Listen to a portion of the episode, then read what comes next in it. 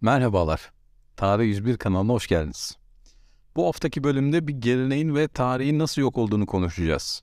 Yıllarca okullarda adını duyduğumuz anda isyan kelimesiyle özdeş hale gelen meşhur Yeniçeri Ocağı'nı kaldırıyoruz.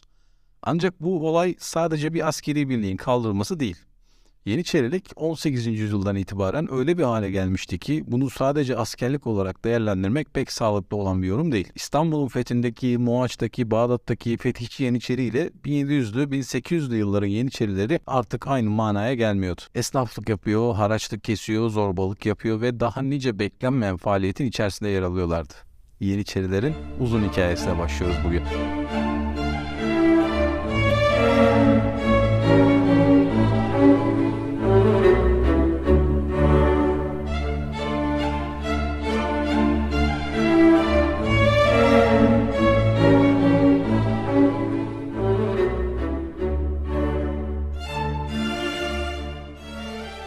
Peki bu hikaye nasıl başladı? Genel itibarıyla ocağın 1. Murat döneminde kurulduğu kabul edilir. Sultan Murat dönemi aynı zamanda yerel bir güç unsurundan büyük bir devlete geçişin de dönemi. Haliyle büyük devlet olmak istiyorsanız teşkilatınız ve ordunuz da sağlam olması gerekiyor. Bu amaçla da Sultan Murat dönemine kadar görev yapmış eski çerilerin yani eski askerlerin yanına bir de yeni ordu kuruldu. Yeniçeri isminin ortaya çıkışı bu şekilde gerçekleşti. Pençiyek yani Farsçada 5 ve 1 anlamına gelen bir yöntemle başlıyor hikaye. Savaşlarda ele geçirilen esirlerin 5'te birini orduya dahil etmek diyebiliriz kısaca buna. Ee, sistem bir süre bu şekilde işledikten sonra bir dönüm noktası oluyor. Ankara Savaşı. Anadolu insanının Timur'un filleriyle tanıştığı savaşın ardından Osmanlılar Anadolu'da hakimiyetini büyük ölçüde kaybediyor elde kalan toprağın ekserisi yani çoğunluğu da Balkanlar bölgesinde. Yani Ankara Savaşı'nda Anadolu'yu kaybettikten sonra Osmanlılar haritayı açıp baktığında e, ellerinde sadece Balkanları görüyor. Bölgede Hristiyanlar çoğunlukta olduğu için de daha sistemli bir asker alma ihtiyacı ortaya çıkıyor. Devşirme usulü olarak bildiğimiz sistemde işte bu şekilde doğuyor. Maalesef bu konuda tarihimizde üzerine sağlıklı çalışma yapılmamış bir alan. Yani çok fazla çalışma ben ulaşamadım, göremedim. E, tek tük nadir kaynaklar var. Yerli kaynaklara baktığımızda buraları aldık da kötü mü ettik, devşirmeleri aldık kötü mü ettik bakış açısı var. Yabancı kaynaklara baktığımızda çocuğunu teslim etmemek için Müslüman olduğunu söyleyen Hristiyan aileler, Hatta çocuklarına el konulmasın diye sünnet ettiren ebeveynleri anlatıyor kaynaklar. Devşirme gayrimüslimlerden toplandığı için böyle olaylar yaşanıyormuş o dönemlerde. Efendimiz konumuza geri dönelim. Yeniçeriler Osmanlı klasik döneminde en muteber askeri birlik olarak geçiyor. Mevcutları dönem dönem değişmekle birlikte 16. yüzyıl sonlarına kadar yani bizim dünya gücü olduğumuz dönemde tabiri caizse 10-15 bin arasında Yeniçeri olduğu biliniyor. Bugün bu rakamlar küçük gibi gelebilir bize baktığımız zaman fakat o dönemin şartlarında, o dönemin nüfusunda gayet iyi rakamlar olduğunu söylememiz de gerekir. Yeniçerilerin ilk vukuatı ise meşhur padişah Fatih Sultan Mehmet dönemine denk geliyor. Çocuk yaşta tahta çıkan Fatih'in tahttan indirilmesinde etkili olan isyanı dönemin veziri Çanlılarla Ali Paşa etkisiyle gerçekleştiriyorlar. Fatih'in oğlu 2. Bayezid'in tahttan çekilmesinde de askerin Yavuz Sultan Selim yönünde görüş bildirmesinin etkisi de var. Yavuz döneminde de İran seferine giden yani büyük İran seferi düzenleniyor Çaldıran Savaşı ile birlikte. Burada yürümekten gına gelen Yeniçeriler paramparça ayakkabılarını padişaha gösteriyor. Tüfeğin ucunu asarak padişaha mesajı veriyorlar ve geri dönülmesini sağlıyorlar. Bir sonraki padişah Kanuni döneminde de isyan ettiklerini biliyoruz. Ya bu pasajı yani bu kısmı niye anlattığımı anlamışsınızdır diye düşünüyorum. Osmanlı'nın altın günleri olarak bilinen bu dönemde bile bütün hükümdarlara isyan etmiş bir gruptan bahsediyoruz burada. Peki ne oldu da bu kudretli muteber ordu sarsıldı? Ne değişti? 17. yüzyıl alimlerinden Koçi Bey'in bu konuyla alakalı bir anlatısı var. Kanuni'nin torunu 3. Murat döneminde şehzadelerin sünnet düğünü yapılmış sarayda. Bu eğlenceye de adettendir saray soytarıları görev icabı katılmışlar. Yani bugünkü saray soytarısı deyimi de buradan gelir bu arada. Eski dönemlerde saraylara bu şekilde e, palyaço diyebileceğimiz e, kişiler gidiyor ve insanları eğlendiriyor. Soytarılar görevlerini de çok iyi yapmış. İnsanları eğlemiş, eğlendirmiş. Herkes çok memnun kalmış. Sultan Murat da dileyin benden ne dilerseniz deyince buradaki soytarılar Yeniçeri olmak isteriz diyorlar ve ocağa kabul ediliyorlar. Ocağın bozulmaya başladığı dönem olarak bu anlatılır Koçi Bey tarafından. Tabi buna benzer çok fazla da anlatı var o dönemde. Ama tabi olay bu kadar basit değil.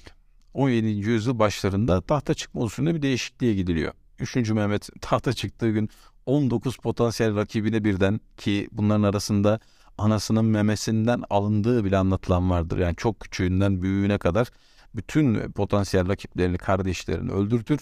Tek seferde hepsini katlettirince Sultan Ahmet yani dönemin meşhur padişahlarından birinci Ahmet tahta çıktığında bu usulün yerine yani kardeş katli yerine Ekber Erşit uygulamasına geçer. Fakat Ekber Erşit hani fikirde güzel olsa da bazı problemleri var. Mesela adaylardan birisi yaşlı ama kafa gidik yani kötü durumda. Diğeri genç ama zehir gibi çok akıllı olduğunu düşünelim. Yani bir an şunu düşünün. Hayırsız, kendini düşünen, ihtiraslı bir devlet adamı bu ikiliden hangisini başa geçirir? Doğru tahmin. Yaşlı ama kafa gidik olanı. Tabii bu kafa gidikliği sebeplerinden birisi de sancağa çıkma yerine kafesin gelmesi. Şimşirlik denilen e, şehzadelerin meşhur saraya kapatılması uygulaması diyebiliriz. Bu sayede bir otorite boşluğu ortaya çıkıyor devlette. Yani padişahlar giderek zayıflayınca bir güç boşluğu ortaya çıkıyor ve bu güç boşluğunu tabii ki de birileri dolduracak. Sadrazam gibi, vezir gibi ve diğer güç unsurları padişahtan boşalan bu otoriteyi tabii ki de dolduruyorlar. İşte bu güç unsurlarının önemli paydaşlarından birisi de Yeniçeriler oluyor. 18. yüzyıl Yeniçerilerin tabiri caizse azıtmaya başladığı dönem olarak geçer.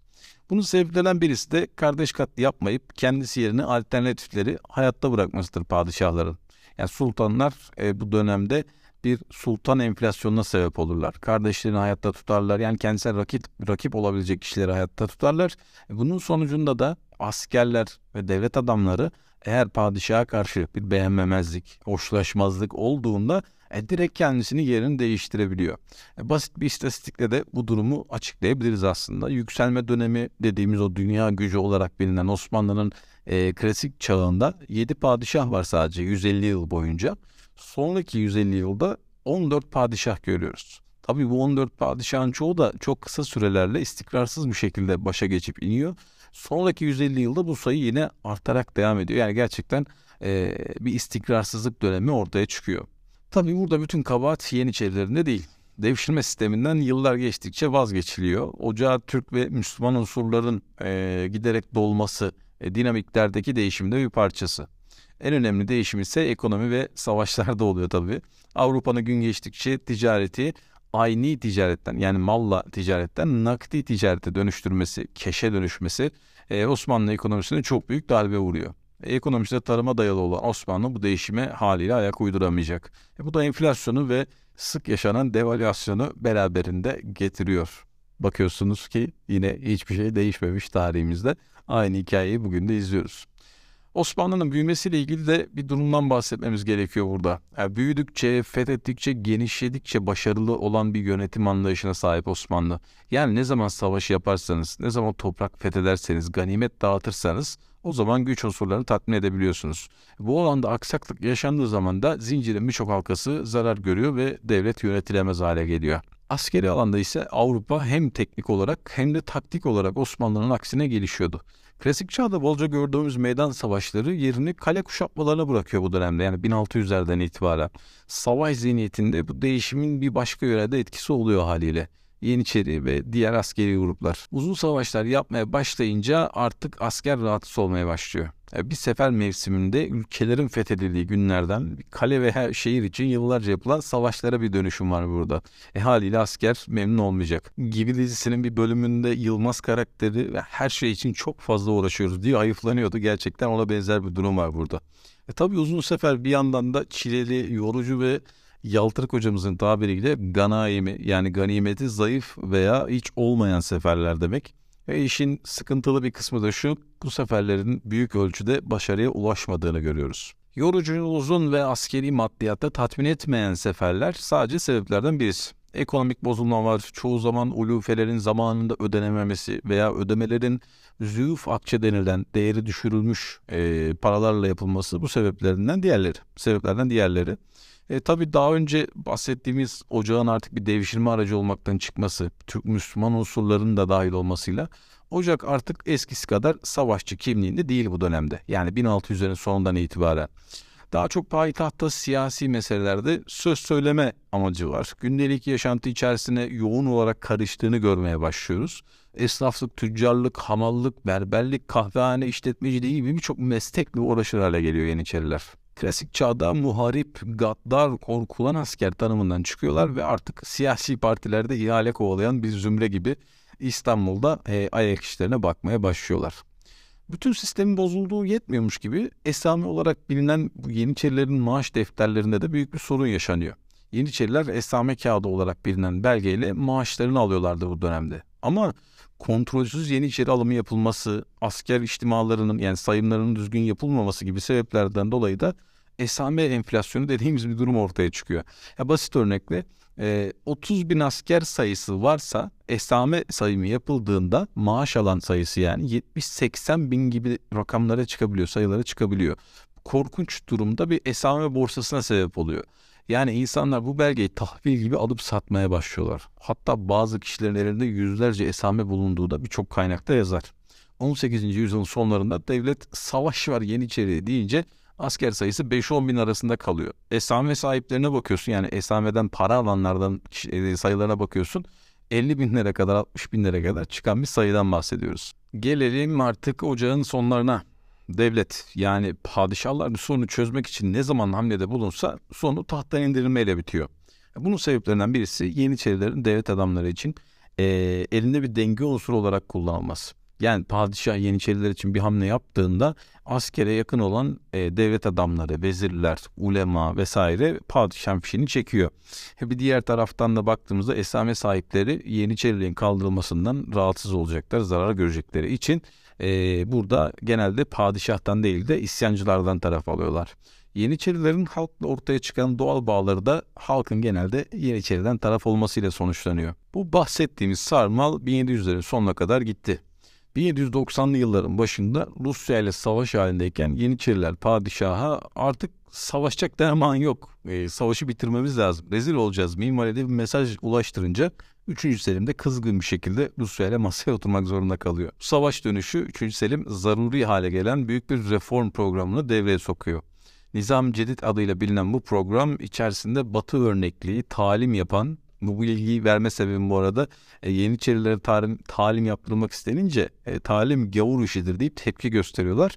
E, talimlere katılmıyorlar. Talim yapan modern bir ordu kuruluyor bu dönemde 3. Selim tarafından. Islahatlar ve yeniliklerin arttığı bu dönem yine maalesef acıklı bir hikayeyle sona eriyor. Yenileşmenin kendileri için giderek tehdit oluşturduğunu fark eden çıkar çevreleri Yeniçerileri de olaya dahil ederek 1800'lerin başında devlet Rusya ile savaş halindeyken İstanbul'da bir isyan başlatıyor. Kabakçı Mustafa isyanı olarak bilinen bu isyan önce padişahın yenilik girişimlerine karşı cereyan ediyor. Padişah çok direnmeden kardeş kanı dökülmesin, ülkede bir iç karışıklık çıkmasın diye isyancıların bu yöndeki taleplerini kabul ediyor. Yani bu ocağın kaldırılmasına dair taleplerini kabul edecek fakat bu tarz durumlarda ne zaman taviz verirseniz maalesef gerisi de gelir. Daha fazlasını isterler. İsyancılar 3. Selim'i tahttan indirip ve saraya kapatır. Yerine de 4. Mustafa namıyla bilinen kukla bir padişah çıkartıyorlar. Daha önce Kavalalı Mehmet Ali Paşa'yı anlattığım podcast'teki olay burada gerçekleşiyor. 3. Selim'e yakın olan Rusçuk ayağını yani toprak ağası Alem'den Mustafa Paşa güçlü ordusuyla İstanbul'a gelip tekrar 3. Selim'i tahta geçirmek ister. Sarayın kapıları zorlanırken Selim öldürülür ve yerine tek alternatif olan 2. Mahmut isyancılardan kaçıp sarayın çatısına kaçıp hayatta kalır ve tahta çıkar. İşte tarihin ve talihin döndüğü nokta burasıdır diyebiliriz.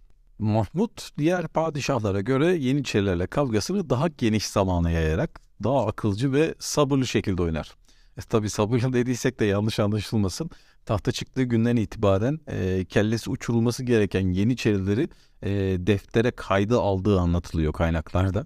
Çok kindar olarak betimlenen 2. Mahmut ıslahatlar tarihinin zirvesine oturan bir isim olur yaptıklarıyla.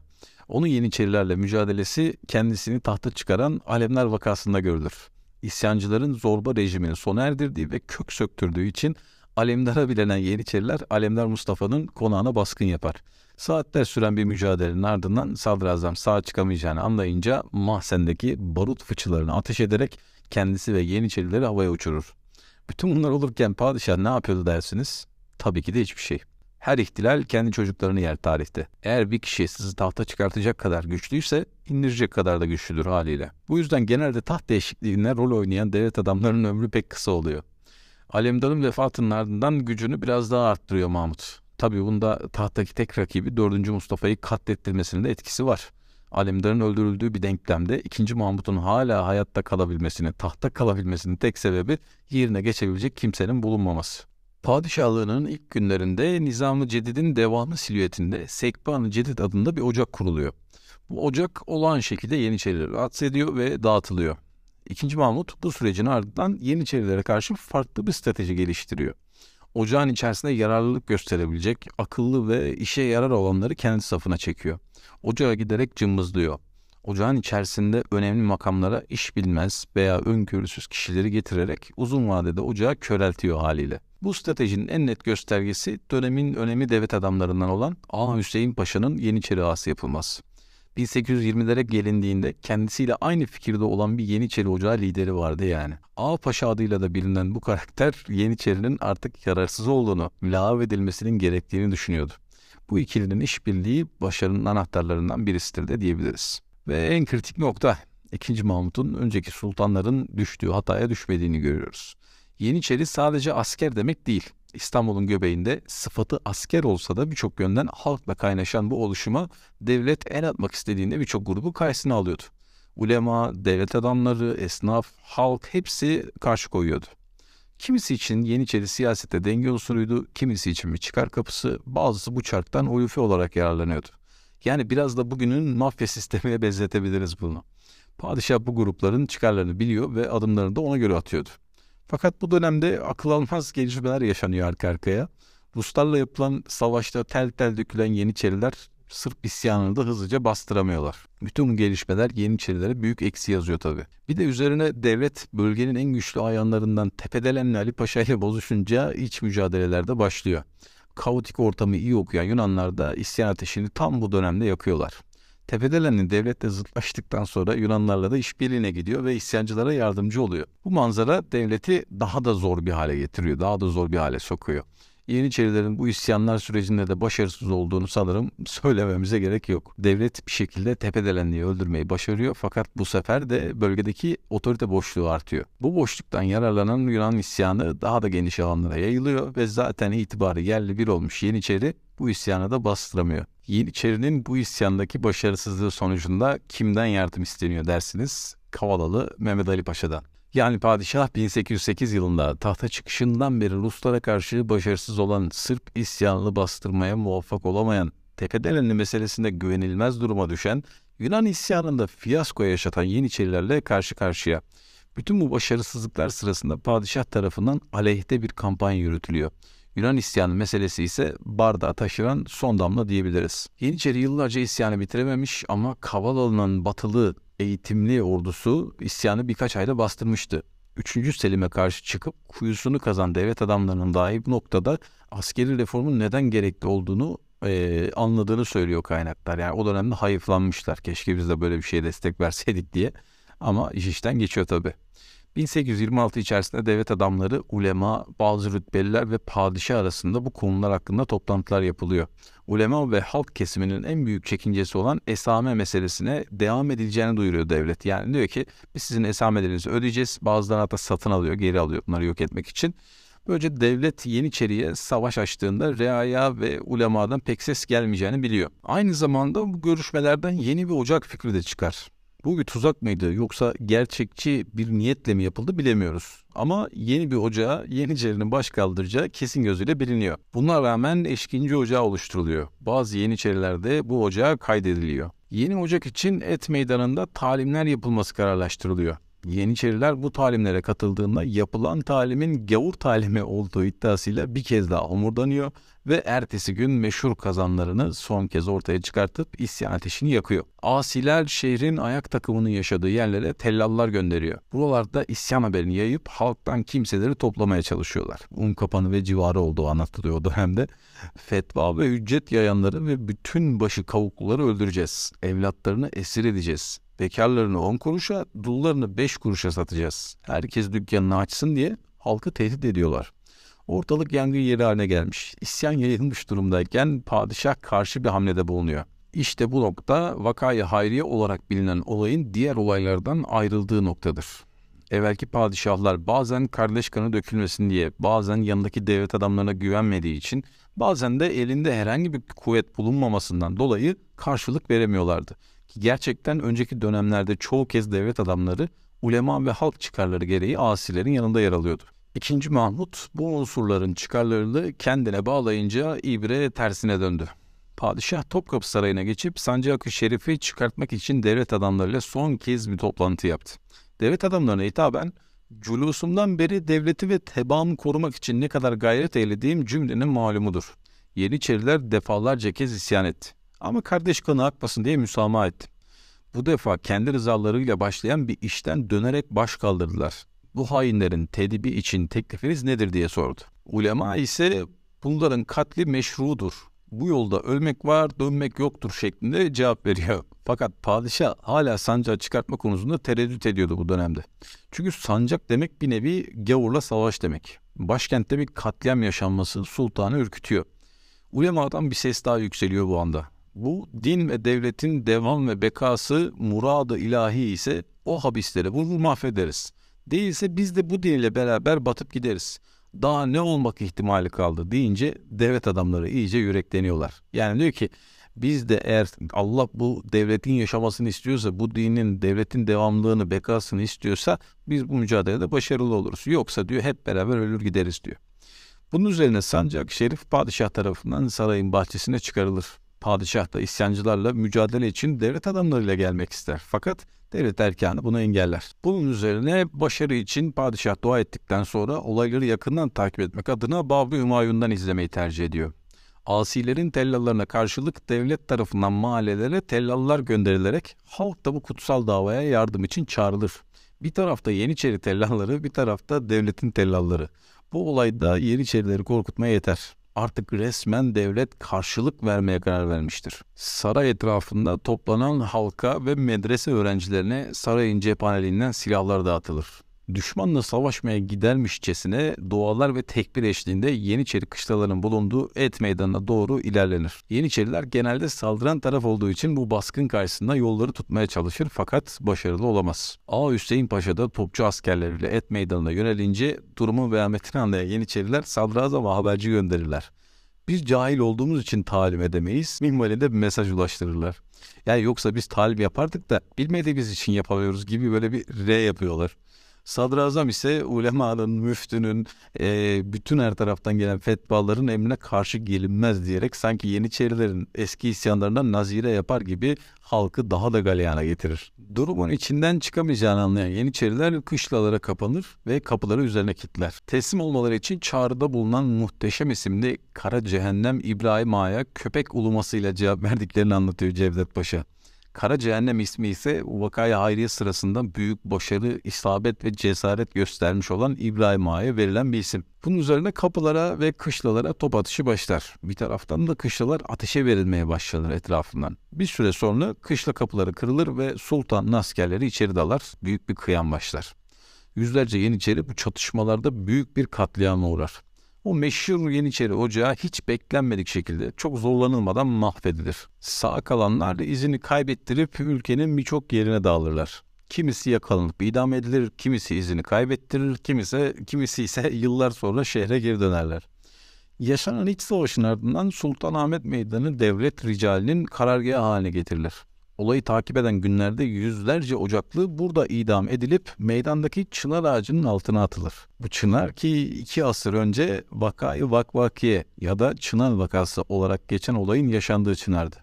30 kadar devlet adamı Yeniçerilerin zoruyla burada idam edilmiş ve sergilenmişti. Dönemin divan şairi İzzet Molla konuyla ilgili de harika bir benzetme yapıyor. Bir zaman ehli fitne cami han Ahmet'te bir günah asmıştı kulların hallakın. Şimdi erbab-ı şekkanın dökülüp kelleleri meyve vaktine yetiştik şecere-i vakvakın. Yani diyor ki bir zamanlar diyor günahsızları burada Sultanahmet Camii meydanında asmışlardı. Şimdi biz diyor o vakvak ağacının meyvelerine yetiştik diyor. Yani burada kastettiği de Yeniçerilerin katledilmesini çınarın meyveleri olarak anlatıyor.